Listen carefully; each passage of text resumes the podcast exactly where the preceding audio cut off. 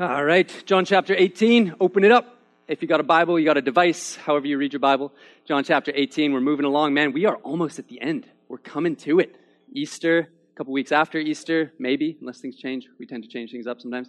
Um, we're going to be looking at verse 15 to verse 27 today. And uh, what we're going to see today uh, is the story of a character called Peter. And Peter is awesome. Um, Peter has been walking with Jesus uh, through basically the entirety of Jesus' earthly ministry. But who is this guy, Peter? Peter was a fisherman, so he's running a fishing business. He's a working man, right? So if you're a working man or woman, you'll understand Peter. You can probably relate to Peter. Uh, and this is what Jesus does. He walks up to Peter in his business as he's working, as he's fishing, and he says, Peter, follow me. I want to make you a fisher of men right? Look at your job, look at your skills, look at your passions, look at what you're doing with your life. I want to take that. I want you to follow me, and I want to use those things to point people to Jesus, to me, to God. You're going to fish for people now. And that's what Jesus does, right? He interrupts Peter's life in the best way possible, takes his job, takes his work, gives it a brand new purpose, and that's what he does for us, right? He walks up to each of us, he interrupts our life in the best way possible. We're doing our thing, we're working, we're doing relationships, doing school, whatever. Jesus comes in and says, Hey, I've given you gifts. I've given you passions. I've given you talent. I've given you work to do. I've given you people in your life. I want you to use those things for the glory of God. I want you to use those things to point people to Jesus. That's what he does. Peter says, Yep, I'm in Jesus. He walks with him, becomes part of this uh, kind of close inner circle with Jesus. It's Peter, James, and John. They're these close guys that, that Jesus kind of extra, extra care, extra pours into them, right? And then um, P- Peter walks with Jesus. He watches him do miracles. He listens to his teaching. He does his best to follow him. But here's the thing about Peter that we are going to see today and that we need to learn. This is why Peter's so encouraging. Peter wants to follow Jesus. He's trying to follow Jesus, but he gets it wrong a lot of the time. He drops the ball. He messes up. He still wrestles with sin. Right? We're going to see Peter get into a situation in this story where he's trying to follow Jesus, but he's, he's tempted and he fails. He falls. He denies even knowing Jesus three times. And the reason that we need to pay attention to this is because in some way, we are all kind of like Peter, right? We're trying to live good lives. We're trying to walk with Jesus and follow him and live lives that are honoring and glorifying to God. But we still, on this side of heaven, wrestle with sin. We wrestle with temptation. And so if you're here this morning and you have failed, you have sinned in the past, if you are here this morning and you are struggling, wrestling with sin right now, maybe, um, if you're not in that place, you will be, right? Because all of us, every single one of us, we don't always love God like we should. We don't always love our families and our friends like we should. We don't always show up and represent God in the world like we should, right? We all fail, we all fall short. And the question that Peter is left with in the midst of his failure, and that we are left with in the midst of our failure and sin, is what does Jesus think of me now? Right? When we're in that place where we have failed, where we've fallen short, who is God then? Who is Jesus in the midst of my failure and sin? What does he think about me? And can he still take me, restore me, heal me, and do something awesome with my life? That's the question for Peter. That's the question for every one of us. Let's read it. It's a beautiful story, powerful, filled with hope. Verse 15 Simon Peter followed Jesus, and so did another disciple, that's John. Since that disciple was known to the high priest, he entered with Jesus into the courtyard of the high priest. But Peter stood outside the door. So the other disciple, John, who was known to the high priest, went out and spoke to the servant girl who kept watch at the door and brought Peter in. The servant girl at the door said to Peter, You also are not one of this man's disciples, are you? He said, I am not. Now the servants and officers had made a charcoal fire because it was cold, and they were standing and warming themselves. Peter also was with them, standing and warming himself. The high priest then questioned Jesus about his disciples and his teaching. Jesus answered him, I have spoken openly to the world. I have always taught in synagogues and in the temple where all Jews come together. I have said nothing in secret. So why do you ask me? Ask those who have heard me what I said to them.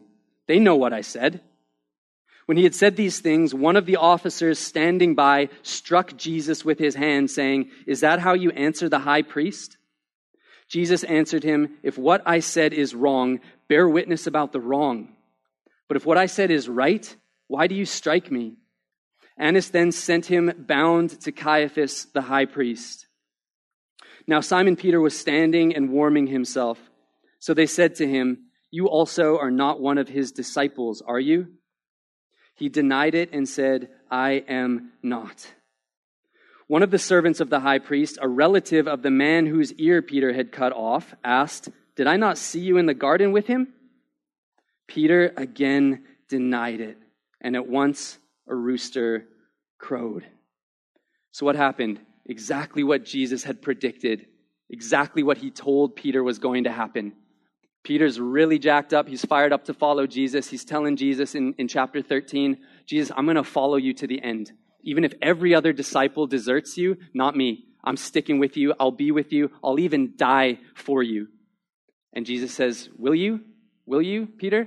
Actually, you're going to deny me three times when the heat's turned up, when the pressure's on. And that's exactly what happens. Not once, not twice, three times. In the face of pressure and fear and adversity, Peter denies even knowing Jesus. After Peter has walked closely with Jesus, Jesus has washed Peter's feet, he's served him, he's loved him. After everything Peter heard Jesus teach, the miracles he saw Jesus do, all the zeal, the passion to follow him in this moment, when the pressure's high, Peter fails. He sins. This is a big deal. And so, what I want to do is, I want to look at three things that I think we can really learn that we need to learn from Peter's failure. And then we're going to look at what John says about Jesus in the midst of that failure. And we're going to see three things that are amazing and glorious and awesome about Jesus that need to encourage our hearts today. So, the first thing about Peter that we need to learn is that pride leads to destruction. Pride leads to destruction. Peter's a guy with a little bit of pride, wouldn't you say? What have we seen Peter do so far? Um, Jesus walks out on the water to meet the disciples when they're in a boat in the middle of a storm. And then uh, Peter's like, it's a ghost. And it's like, dude, you've been hanging out with the guy for three years. It's not a ghost, it's Jesus. And then Jesus uh, says, it's me. And Peter says, if it's you, Lord, tell me to come and walk out and meet you on the water. And Jesus tells him, okay, come out and walk on the water. And Peter starts walking on the surface of the water. And what happens? He starts getting a little cocky. He's like, look at me, boys. Here we go. Walking on water like Jesus. And then he takes his eyes off Jesus and he starts to sink. Right? Peter was so confident and then he took his eyes off Jesus. What else have we seen Peter do? In the garden, when Jesus is getting betrayed and arrested, and Jesus is, is saying the gospel is not going to go forward with violence, it's going to be with sacrificial love, what does Peter do? He pulls out a pocket knife and tries to charge at 600 soldiers. Right? He's like, I got this. I got you, Jesus right? The, the, the line that I think sums up Peter's life is, I got this, right? If you had to sum up his whole life, I got this. Peter is confident. He's prideful, right? He's one of only two disciples, him and John, who are still following Jesus in this moment. Everyone else is bailed. He's confident. At one point, uh, Matthew records this in his gospel. Peter replied to Jesus, Even if all fall away on account of you, I never will.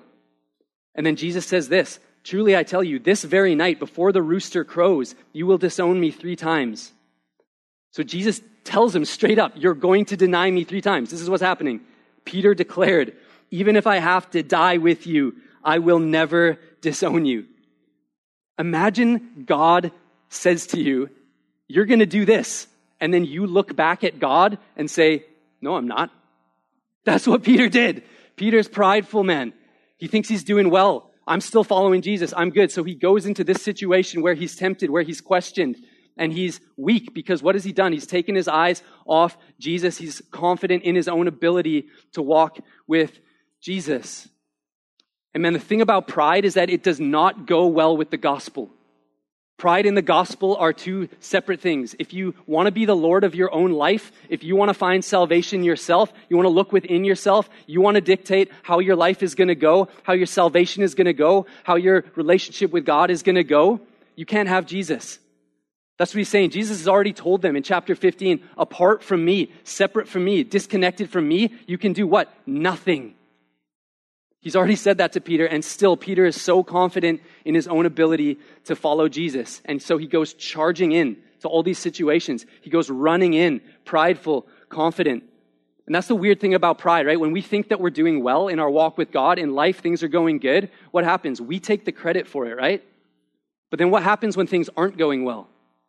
We throw up our hands and go, God, what are you doing? We blame God. Right? Peter is so confident. He's got pride. So he goes charging into these situations. He's still saying to God, I'm going to run in and do what I want to do with my life. And you can follow me if you want, Jesus.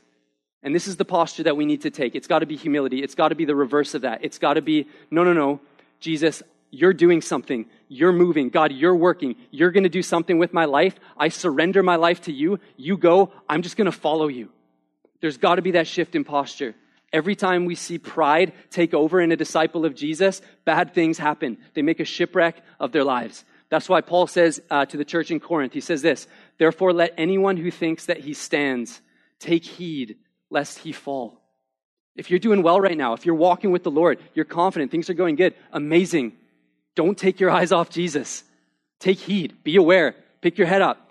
Because Peter's actually going to go on later to write in one of his letters the devil, your enemy, is like a lion prowling around, waiting for you, for a moment of weakness to pounce on you. I think that's what actually happened to Peter in this situation. That's why he can write about it later. His pride got the best of him. He took his eyes off Jesus, and boom, he failed in this moment. First thing, pride leads to destruction. Second thing we need to learn from Peter's failure. I think we've got it up there. Yeah, faith must be stronger than fear. Faith must be stronger than fear. So, what, what happened in this story? Peter first is confronted by uh, the servant girl at the door, verse 17, said to Peter, You also are not one of this man's disciples, are you? Are you a follower of Jesus? Okay, we can maybe give Peter a pass on this one because it's just a little servant girl at the door. He's probably not that scared. Okay, first time, drops the ball. But then what happens? Two more times. Verse 25. Peter standing and warming himself by the fire, the charcoal fire. They said to him, This time the they is officials, maybe soldiers, maybe they're armed. And they said to him, You also are not one of his disciples, are you? And then I love this, verse 26. One of the servants of the high priest, a relative of the man whose ear Peter had cut off, asked, Did I not see you in the garden with him? Peter again de- denied it. This is so funny because it's like Peter's denied it. No, I don't know Jesus. I'm not with Jesus. Nope, don't know the guy. And there's a, a guy there who was in the garden and watched Peter cut his cousin's ear off. And so he's like, Peter, you're, you're, hey, you're that. I think you tried to stab my cousin in the face. I think I saw you there, right? Peter's like, nope, wasn't me. I don't know. You saw someone else, I guess. Right? But three times, man, three times he drops the ball. Why? He's scared. We know from the other gospel writers that in, the, in this situation, Peter uh, was able to see because John, remember, brought him into the courtyard. So Peter can see Jesus on trial right now. He can see um, the guy questioning him punch him or slap him across the face. Right? He can see the violence that's happening. He can see the injustice that's happening to Jesus. He starts to realize what's going on. And Peter, in his heart, when he's asked, Hey, are you with that guy? He does the calculation in his brain, right? That we often do. If I stand up, if I say that I'm with Jesus right now, I say that I'm a Christian, I say that I'm a follower of Jesus, what's going to happen to me? I might end up like him. I might end up persecuted. I might end up hated. I might end up beaten and tried, tried falsely and even crucified, killed. And I think that's going through Peter's brain. And the fear grips him. The fear takes hold of him more than his faith that Jesus will show up, that Jesus is God, and that Jesus has the result in his hands.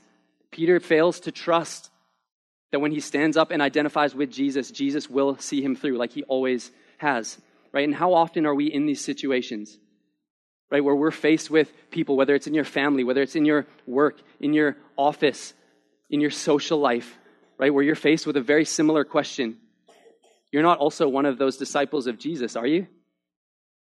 Right? And this is scary. This can actually be scary. We can feel the heat, we can feel the pressure of this, and start to do the same thing Peter did and go, What's going to happen to me if I actually share my faith? If I actually say that, yeah, I'm with Jesus? Right? I've dropped the ball in this situation so many times.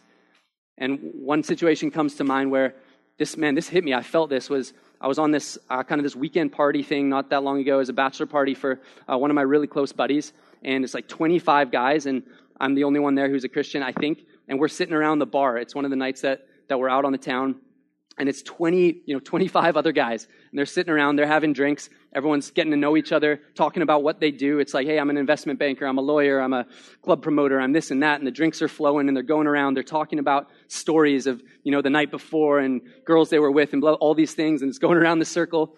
And then it's like, hey, man, what do you do? I'm like, ah, I'm a dog walker. Um, no, I was like, oh, in that moment, right? I'm, I'm feeling it, man. I'm, I'm in Peter's shoes. I'm like, hey, what do I do? Because this could make for a really awkward rest of the weekend. The guy who was just, I was just talking to a moment ago is telling me how he is, he's got a brother who's gay and his family is very religious and that's been really hard for them and all these things. And then he's looking at me going, okay, what are you about? Right? In that moment, how easy would it have been for me to just be like, yeah, no, I don't know. I, I'm part of a, I, I hang out at a movie theater every Sunday and just, I help serve bread. I serve, I'm a waiter and uh, I help people have juice. And uh, yeah, what, let's talk about you, man. Um, but in that moment, what am I going to choose, right? Faith that Jesus wants to maybe show up, and that if I actually just am honest and own it, that Jesus is more powerful than I am, that maybe he wants to show up in that moment and actually do something? Or am I going to let fear grip my heart and make a decision that I'm going to later regret? Right? Because we read in, in Luke's version of this story that at the end, when the rooster crows, Jesus actually looks over and makes eye contact with Peter, and his heart sinks bitterness overtakes him. He starts crying.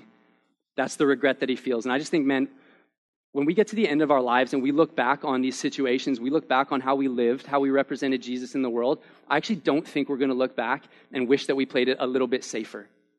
You know what I mean? I don't think we're going to look back and regret the times that we actually talked about Jesus to people. Yeah, I think we're going to regret the times where we, in those moments, we thought of ourselves more than we loved that person. Because if we really love that person, we want them to meet Jesus and know Jesus and have their life transformed by Jesus, right? I think we're going to regret the times that we tried to preserve ourselves, preserve our reputations, preserve our social status more than we wanted to share the love of the God who saved us and changed us. Right? And I think that's what happens to Peter. Fear overtakes him. So we can we can learn that. Man, faith's got to be stronger than fear. And so for you, what does this look like when you're uh, you know, you're in your office, you're in your family, whatever. Is there somebody that you need to just ask, hey, how can I pray for you? Can I pray for you? That's a step, man. That's a, that's a bold step because that could get awkward. Right? Do you need to get someone a Bible? Do you need to tell someone you're praying for them? When somebody asks you, hey, what are you about? Hey, why don't you, why don't you do the things that, that we do? Do you need to speak up? Man, this party, like it was awesome. This led to so many amazing gospel conversations with people. It was actually amazing. Throughout the rest of the weekend, like they started calling me father, which was super weird. And uh, we're playing golf, and they're like riding in the golf cart with me, and like it was early morning, rough night before. They're like confessing their sins to me, and I'm like, dude, don't do that. And then one of the guys I was talking to, he actually like they went out on a winery tour, and he saw a painting of Jesus at the winery, and he stole it for me. and he brought it back to me. He's like, dude, we, we, and we had that talk the night before, and we were out, and I saw this, and I thought of you. and I was like, that is so sweet. You need to give this back right now. I'm going to drive you to that winery. Um, but man, the conversations that we had, I was so fearful in that moment. But then when I actually just like, man, faith that maybe Jesus wants to do something here. I don't know what, what's going to happen with that. Nothing crazy happened, but we had the best conversations. I was able to tell people, like this guy with the gay brother, like, dude, you're, God loves you and he loves your brother and let's work this out. This is what I believe. This is what I think. But it just, it opened up doors, man. Faith over fear. Uh, third thing we need to learn from Peter is that the battle is won or lost in the dark. Right? So something uh, really powerful happens uh, in Matthew's, uh, Matthew's account of the story right before uh, Peter denies Jesus three times. They're in the Garden of Gethsemane and uh, Jesus is, is praying, right? And he has, he has um, Peter and John with him and uh, he knows he's about to be betrayed and arrested and then go and, and be crucified. And uh, he knows that this temptation is going to happen for Peter. And this is what he says to him He says, Watch and pray that you may not enter into temptation. The spirit indeed is willing, but the flesh is weak. And again, Jesus came back and he found them sleeping, for their eyes were heavy. So, in the night before, the night leading up to this moment where Peter's going to be tested. He's going to face this test of his faith where he's either going to be afraid and run away or he's going to stand up for who he is in Jesus. What does Jesus tell him? Watch and pray. Watch and pray. On your knees, connect with the Father. Peter, you're not going to have the strength that you need for what's coming if you're not abiding. John 15, abide in me. I'm the vine, you're the branches. Apart from me, you can do nothing. Jesus is telling him, Peter, you don't know what's coming down the pipe, this temptation that you're going to face. If you want to be strong and stand up and be the man that I've called you to be in that moment, you need to, behind the scenes, in the dark, when your eyelids are heavy and you're bored and you're tired, that's when you need to press into me. That's when you need to connect with God. Because the reality of our lives is that we live moment to moment, not in who we are in that moment. What we're doing moment to moment is living out the person that we actually are in the depths of our heart. We're living out the riches, the treasures of God's truth and God's word and God's spirit and his power that we've already stored deep within us. That's why Luke says this. He puts it this way The good person out of the good treasure of his heart, sorry, this is Jesus speaking, out of the good treasure of his heart produces good, and the evil person out of his evil treasure produces evil. For out of the abundance of the heart, his mouth speaks. Man, the things that you say, the things that you do, the way that you respond to temptation and to pressure and to any of these situations. It's an outflow of who you've already, already decided to be a thousand times in the dark before that moment. Right? If you're trying to get fit, you're trying to lose weight, and it's been a few months, right? And you step on the scale and you don't see a number that you like. What do you do? You don't go, oh, I messed up today, right? It's like, no, you didn't do what you needed to do every day, every moment, every meal, every workout for the six months leading up to that moment when you stepped on the scale. Man, this is about discipleship in the dark. Who we are in these big moments of trial and testing is just showing, it's just revealing who we've already decided to be. Have we already decided to, to connect with God? Have we communed with Him in the dark when it's, when it's, it's hard and we're, we do not feel like it? Peter didn't feel like it. He was tired. His eyes were heavy, it said. And so what did he do? Even though Jesus told him, watch and pray, he slept. Man, what do we do in the dark when there's nobody to impress? When there's nobody looking? Man, do you know how easy it is for me to just like, or Lee or Andy or whoever to just get up here and just say some stuff on a Sunday? That doesn't matter. What actually matters is who I am the other six days of the week. Am I in the Word? Am I treasuring the truths of God deep in my heart? Am I connecting with God deep in my heart? Because when it actually matters, that's what's going to flow out of me. Are you making deposits into the treasury of your heart? When you read the word, when you pray, are you praying? Are you storing the, these deep truths, these treasures, these amazing things of God deep in your heart? Because when you need it most, that is what is going to flow out of you. Three things about Peter pride leads to destruction, right? We got to have uh, faith over fear, right? And discipleship in the dark, man. The battle is won or lost in the dark. Um, so figure out where we are here. Classic. Um, so that's three things about Peter. But the awesome thing about this story is that um, it's not ultimately about Peter's failure, right? The whole Bible, it's not ultimately about our failure and our sin and how bad and yucky and ugly and sinful we are.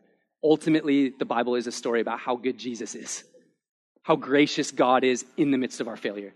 And this is why John is a master storyteller, because this is what he does. If you notice, he sandwiched the Jesus part right in between the two parts about Peter's failure. He puts it right in the middle because he wants us to not miss this awesome truth. Because as Peter is sinning, as Peter is failing, Jesus is not. Okay, just let's just look at this real quick.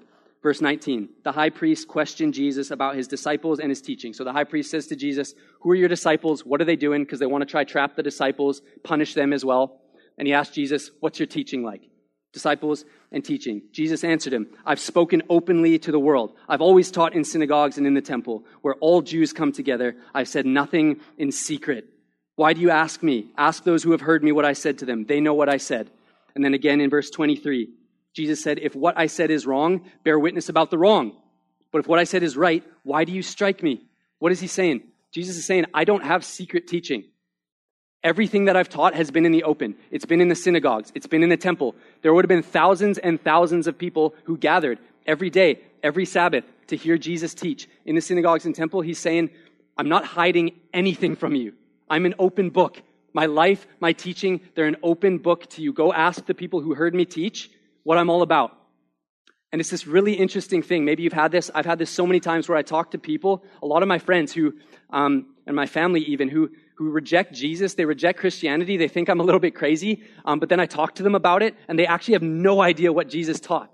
They have no idea what Jesus is actually about because they've never actually done the, the integrous thing to do, which is if you're going to dismiss somebody, actually figure out what they're about. That's what Jesus is saying. Don't slap me in the face. Don't reject my teaching. You don't even know what I taught. So go ask the people who heard my teaching. This is the reality, man. If you are, are here and you're exploring this and you're not sure what you believe yet, man, we're so stoked that you're here. That's amazing because you're actually doing what Jesus said. Look, fig- figure out what I taught. He's not hiding anything from you. There's no like secret thing that we hope you don't figure out about Jesus or Christianity. That if you look in some like weird books, you'll find. No, it's all here. Jesus is saying, My life, my teaching, who I am, it's all here. If you don't have a Bible, dude, let me give you a Bible. I would love to give you your first Bible. And just start eating this up, man. The Gospels, who Jesus is, what he taught, what he did.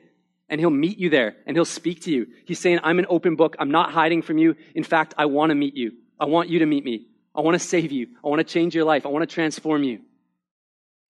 That's amazing. Jesus said, I'm an open book, man. Let's go. Um, but then the second thing that he does, Jesus protects his disciples.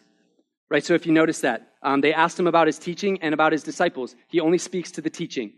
So what Jesus is doing there is he's protecting his disciples because they want to trap them, uh, trip them up in some things that they've done or said so they can punish them, put them on trial, maybe even crucify them with Jesus.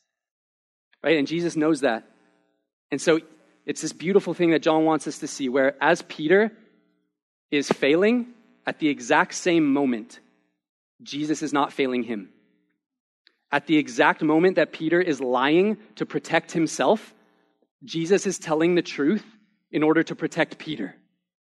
The exact same moment that Peter is denying Jesus, Jesus is not denying Peter. He's actually standing on the truth, choosing the way of suffering. As Peter chooses the easy way out to protect himself, Jesus is choosing the hard way, the way of suffering, the way of crucifixion, laying down his life in order to protect Peter, who's denying him, who's sinning against him. John's showing us the gospel.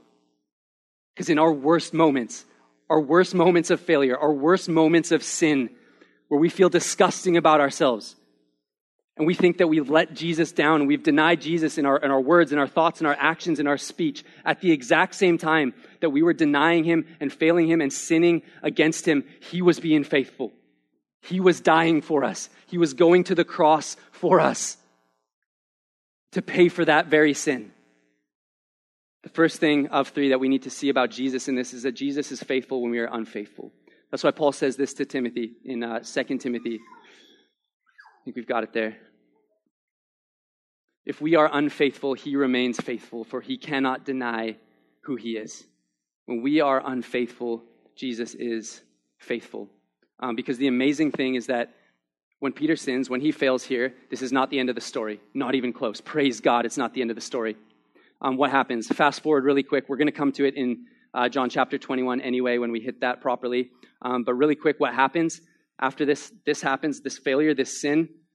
Later, we get Peter um, who's gone back to fishing. He's sitting on a boat and he's, uh, it says he's stripped down for work. So he's fishing in his underwear, which is like, yeah, when you have an existential crisis, what do you do? You, you go fishing in your underwear, right? Of course. Why wouldn't you? And so Peter's in a boat fishing. And Jesus, the resurrected Jesus, after he's gone to the cross and raised to life, he shows up on the shore and he makes a charcoal fire. Where did Peter deny him? Around a charcoal fire. And Jesus makes a charcoal fire on the shore and Peter sees him, and he's so stoked that he jumps out of the boat as he's fishing and swims to shore to get to Jesus. And then this beautiful scene happens where Jesus says, Hey, come and have a meal with me. I want to meet you in the exact place around a charcoal fire, the exact place that you failed me. I want to meet you in your sin. I want to meet you in your mess. I want to meet you in the middle of your brokenness where you failed me, and I want to redeem you, Peter. And he says three times to him, Peter, do you love me? Peter says, Yeah, I love you, Lord. Then feed my sheep. Peter, do you love me? Yes, I love you, Lord. Feed my lambs. Peter, do you love me? A third time. He's heartbroken. He says, Lord, you know everything. You know that I love you. Then feed my sheep. Why three times? Because Peter failed Jesus three times. Jesus reinstates Peter. He restores him with three statements. He's saying to Peter, Every single sin, every single one of them, Peter, I paid for on the cross. He's saying to us, Every single sin, when my arms were outstretched on the cross and I shouted with my last breath, Tetelestai, it is finished. Paid in full. That meant every single sin, even the ones that you don't forgive yourself for. the ones you still struggle with right now, the ones you haven't even committed yet, every sin. And then he gives Peter the same words. He leaves him with the same words that he started with. Because at the beginning, Jesus walked up to Peter fishing and said, Follow me. And then the last words he gives to Peter in John chapter 21 Follow me. He's saying to Peter, You've messed up. You've sinned. You've failed. Let me restore you. I paid for every single sin. And the command to you, the call to you on your life, Peter, is the same as it was on day one follow me. You failed. You messed up. Get back up. Let me restore you. Follow me. Same call. Same call to us. Turn our hearts back to God. Let Him restore us. Let Him make us new. Let Him free us and then continue following man, one step at a time, one imperfect, broken step at a time. Follow me. Man, I just had the opportunity. It was, it was incredible to be part of, um, if you guys have heard of Freedom Session, it's this program that runs over six months, and it just helps people who are in bondage to sin, the, the, the sin, the sins of their past or their present. They just have such a hold on their life, on their heart. Um, it's things that people have deep down in that they just, they just can't get rid of. They think that's their identity. They think that's who they are. I am this sin. Um, and it's this program that just walks them through the gospel week after week after week. Hey, you think you're this? Jesus says this. Hey, you're struggling with this? Jesus says this. And I got to walk with a couple men, a couple close friends of mine, uh, for the last six months and be at their graduation.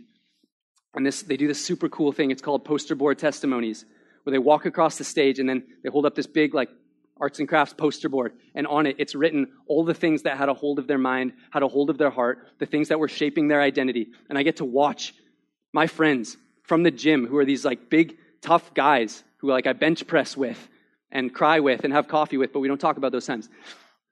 And uh, they're walking across the stage and they have on these poster boards, this is who I was. And it's narcissist, self serving, sex addict, broken, worthless, damaged goods. That's who I was when I went into this program before I met Jesus.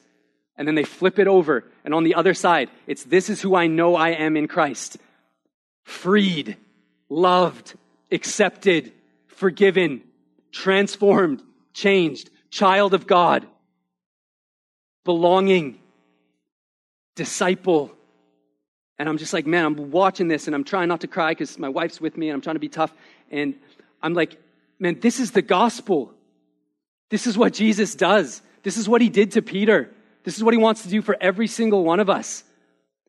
Because the world tells us in our sin, our own mind tells us in our brokenness, when we fail, our mind and the world tells us that's who you are. You're your sin. You are what you do. You are your brokenness. The gospel, Jesus says no. That's something you've done. That's not who you are. I want to free you from that. And when I walk around thinking I am my past sin, I used to be a lustful teenager. I used to be a prideful, messed up person, and I'm not perfect now. But Jesus has so transformed my life that that's not who I am. I'm a child of God. I'm a son of the Most High King. And those things that used to control how I think, used to control my heart and how I live, no hold on me anymore because the cross and the resurrection broke that power. These things that used to control me, have no say in how I live my life and my future because the cross and the resurrection of Jesus broke that power. That's the gospel. That's what Jesus does for Peter, and he sends him out. Follow me. I want to restore you, and I still want to use you, man. And what happens, man? Acts chapter 2. Somebody's got to step up and preach. The early church hasn't been born yet. Who steps up to preach? Peter, filled with the Holy Spirit, and he preaches, and 3,000 people fix their eyes on Jesus, and they're saved, transformed, become part of the church. And then Jesus goes, or uh, Peter goes, and in the power of Jesus, he heals paralyzed legs, tells him, Get up in the name of Jesus and walk.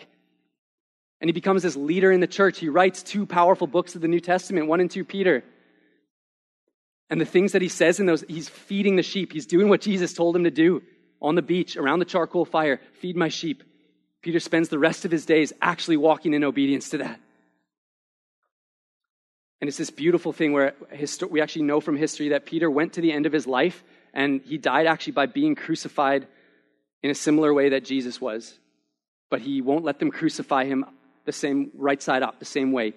He's like, I'm not even worthy of that. Crucify me upside down.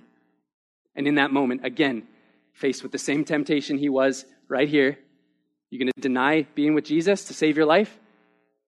And Peter goes, Not this time and he dies serving the Lord. He dies with his boots on. because he's restored, he's redeemed, he's changed, and he's sent back out. That was a super long point. When we are unfaithful, Jesus is faithful. Second thing about Jesus that's awesome Jesus will restore a repentant heart. That's what we already talked about, but I just want to point out a couple things about our posture when we sin, because this is important. How we respond to sin matters, because it will either crush us and destroy us and defeat us, or we will decide to turn our hearts back to Jesus and let Him restore us and redeem us and use us. Jesus will restore a repentant heart. What happens with Peter? Uh, he's in the boat, and Jesus shows up. Jesus pursues him because that's what Jesus does in our sin. He still comes after us. Resurrected Jesus shows up at the beach and says, Peter, I still want you. Come and have a meal with me. And Peter does not hang his head in shame. What does he do? He, he puts some pants on first, which is good. And then he jumps out of the boat and he swims toward Jesus and he runs toward Jesus. That's our posture when we sin. We can start to think that Jesus doesn't want us anymore. No, Jesus shows up on the beach. He shows up in the place of our sin and says, I want to meet you there. Come to me. And we don't hang our head in shame. We don't carry the guilt that Jesus died so that we wouldn't have to carry. We swim. We get out of the boat. Man, I'm, I cannot swim. So if you're like me, that's a nightmare to you. Peter jumps out of the boat and swims across the sea to get to Jesus. That needs to be our posture. We'll do anything to get back to him, to get back into right relationship with him, turn our hearts to him. King David was not a perfect man, right? He committed adultery and then basically murder. In his worst moment, he writes a psalm that talks about how when he held this sin in, his bones were wasting away. He felt like he was being crushed. Man, some of us, we need to get to that point like Peter uh, in Luke's account of this story, where when he sins and the rooster crows, he sees Jesus look at him and his heart breaks and he goes out and weeps bitterly. We need to get to that point where our heart actually breaks because of what we've done. And some of us are not walking in the freedom of the gospel. We're not walking in the freedom of following Jesus because we're not actually willing to come face to face with the ugliness of our own sin. We need to have that moment, that Peter moment, that King David moment where our heart breaks over our sin. And then that heartbrokenness becomes the movement that we need to push us back toward Jesus. And Jesus is always faithful to restore a broken and sinful heart. And then, last thing we need to notice about Jesus this is awesome. Jesus will use a willing heart. Jesus is faithful. Jesus will restore a repentant heart, and he will use a willing heart. Um, often, when this passage and others are preached about Peter, it just becomes like this thing where we beat up on Peter. Like, oh, he's such a bad guy. Look how he sinned. Look how he sinned. Look how he sinned. There are actually some really great things about Peter that I think are the reason that God was able to use him so powerfully. Because say what you want about Peter, he was prideful. He made a lot of mistakes. He was sinful. He was very imperfect, but he was down. He was willing. Man, he showed up, and then he kept showing up, and then he sinned and messed up, and then he kept showing up again. That was Peter. He was like, let's go. I'm actually willing to do something. I'm willing to take action. And I think the reason for this is that he heard Jesus' words to him. Jesus said straight up, John 13, now that you know these things, all the things I've said to you, you will be blessed if you do them. End of the Sermon on the Mount, Matthew chapter 7. Peter's in this group. He's just listened to all Jesus' beautiful teaching. What does Jesus say? Everyone who hears these words of mine and what does them will be like a wise man who built his house on the rock. Are you doing the word of God? Peter was willing to not just know some things and get some head knowledge. Peter showed up. And yeah, sometimes he ran and tried to take on 600 soldiers with a pocket knife, and that was stupid, but at least he went. At least he did something. Right? James talks about in his in his book, the book of James, he talks about how faith without works is dead. How our faith is supposed to be living. What does it mean to have a living faith? Man, some of us, we just we want to go, leave me alone. Let me grow in my faith. Let me just think about things, read things, talk about things that I'm reading in the Bible with other Christians. Let me just grow in my faith. Leave me alone to grow in my faith. Stop telling me to do stuff. What does it mean for you to grow in your faith? It means for you to actually put your faith into action, to actually read and learn and pray and know what Jesus wants you to do, and then get up from that place, loving Jesus more, knowing more, and then putting your knowledge to work, actually living it out, being active in your faith. Man, if you are just learning more about Jesus, but that doesn't make you love Jesus more, and then get up and live and look more like Jesus, you're not growing in your faith. You're growing in knowledge. When we grow in faith is when we take this and we actually try to do it and we put ourselves in situations in real life where if God doesn't show up and do something, we're going to fail and look silly and fall flat on our face, and we will sometimes. Right? But if what I'm reading here doesn't cause me to get up and to love my wife more sacrificially, I don't think I'm growing in my faith. If what I'm reading here, if I don't get up and go and try to tell my neighbor about Jesus and tell him how God loves him, I don't think I'm growing in my faith. I'm growing in knowledge. If I don't read this and then sit around a circle and hear people gossiping and slandering and go, oh, I need to build people up with my words and encourage them, not tear them down. I don't think I'm growing in my faith. Peter was messed up. He was imperfect. He sinned. But I think God looked on him and said, rough around the edges, but I can use that. Because he showed up. He was willing to get his hands dirty. He had his boots on. He was willing to go to work. He was willing to take ground for the kingdom. And so today, looking at Peter, looking at Jesus, who he is in the midst of our failure, what is God saying to you? Have you been distant from him? In the dark, when you're tired, what kind of spiritual deposits have you been making into the treasury of your heart? Is there pride? Do you need to turn your eyes back to Jesus and fix your eyes on him? Man, do you, are there parts of your faith that you actually need to get up and start living? Not just making a stockpile of knowledge, but actually going out and trying to do these things. What is God saying to you in this? And just know, man, if you are here and you are hurting right now, and you're broken, and you're in sin, and you're right now wrestling with something, you're giving into temptation, you're feeling the weight of that, just see how good Jesus is. That when you're failing him, he will not fail you. If you haven't put your faith in him and what he's done for you on the cross, man, let me just encourage you to do that. Trust in Him. He said, I've, I've paid for every single sin on the cross. I've defeated the power that that sin can have over your heart and mind by raising from the dead. Just trust me. Follow me. You won't be perfect. You never will. But this is the God who specializes in using imperfect people to do glorious, eternal things. Let's pray. Lord, thank you for who you are. Thank you that for the million, million, billion times that I've messed up, you are still good that you never fail me, that you never let me down, that every single time I can turn my heart back to you and you are faithful to restore me and redeem me, Lord. Thank you that you paid for every single sin on the cross. Thank you that you are a perfect God who can use imperfect people to do great things. Thank you that in you our failure is never final because you are so good. I pray that there would be faith grown in this place, Lord, that there would be faith lived out in this place, that you'd help us to go from here Lord, and follow you obediently, follow you with faith, not fear, to not be afraid of the situations you're going to send us into, but to step up and to live and to speak and to act the gospel out of the rich stores of our heart that you place there. Lord, fill us with your spirit. Revive us, we pray. In Jesus' name, amen.